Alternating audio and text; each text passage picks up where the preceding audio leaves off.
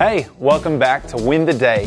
I'm Jacob, filling in here this week for Pastor Nat. This week we're focused on the topic of prayer. And today, specifically, we want to look at does God really listen?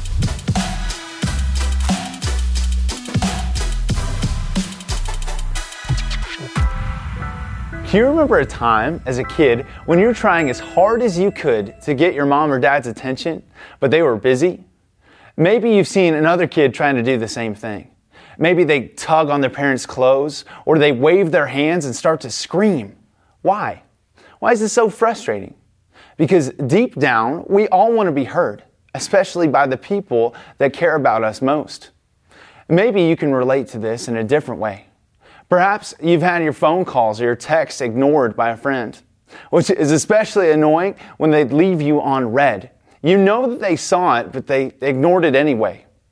If we're being honest, I wonder if we don't sometimes think about prayer the same way. Prayer is complicated. It's a spiritual discipline, and we want to go before God and we want to speak to Him. We want to be known by Him and we want to be heard. But does God hear us? Does God really listen? This is difficult because we know we can't physically see or hear God.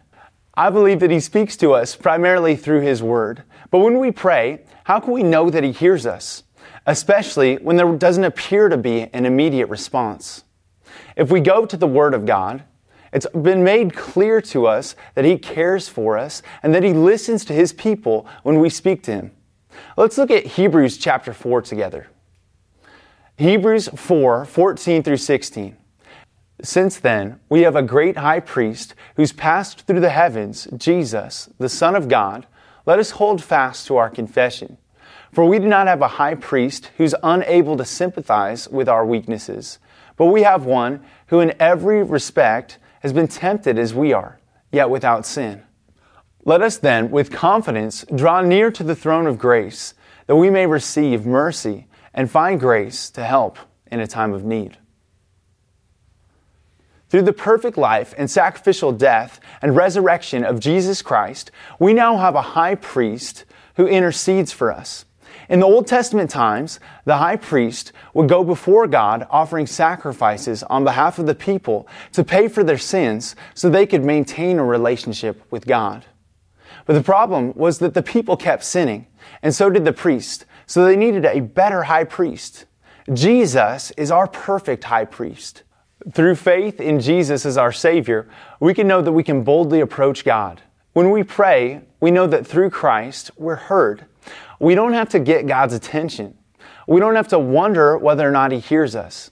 As verse 16 directs us, we should pray with confidence. When we pray, we should draw near to His throne because it's the throne of grace.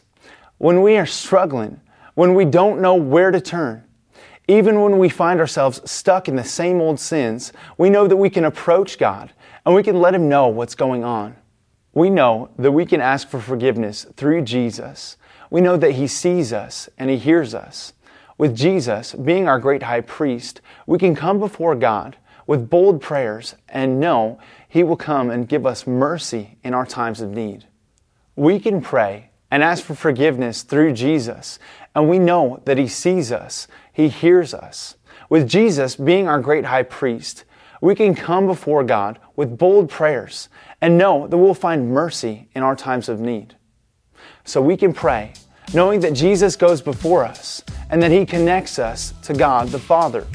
We know that He gave His life so that we could have a relationship with our Creator. And we know that through Him we're heard. So, with all this in mind, we should pray this way pray with boldness, pray with confidence, and we can know that He hears us. Hey, if you would like to go even deeper, and really pursue spiritual fitness, I would love for you to join us in our spiritual fitness community on GoTandem. GoTandem is our custom app that helps you move closer to Jesus each and every day with a group of people who are hungry to pursue spiritual fitness. Download it today at backtothebible.org. That's GoTandem at backtothebible.org. Oh, and by the way, if this has been of value to you, would you consider partnering with us at backtothebible.org?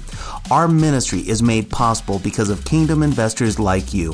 So please consider donating and partnering with us at backtothebible.org. Now go and win the day.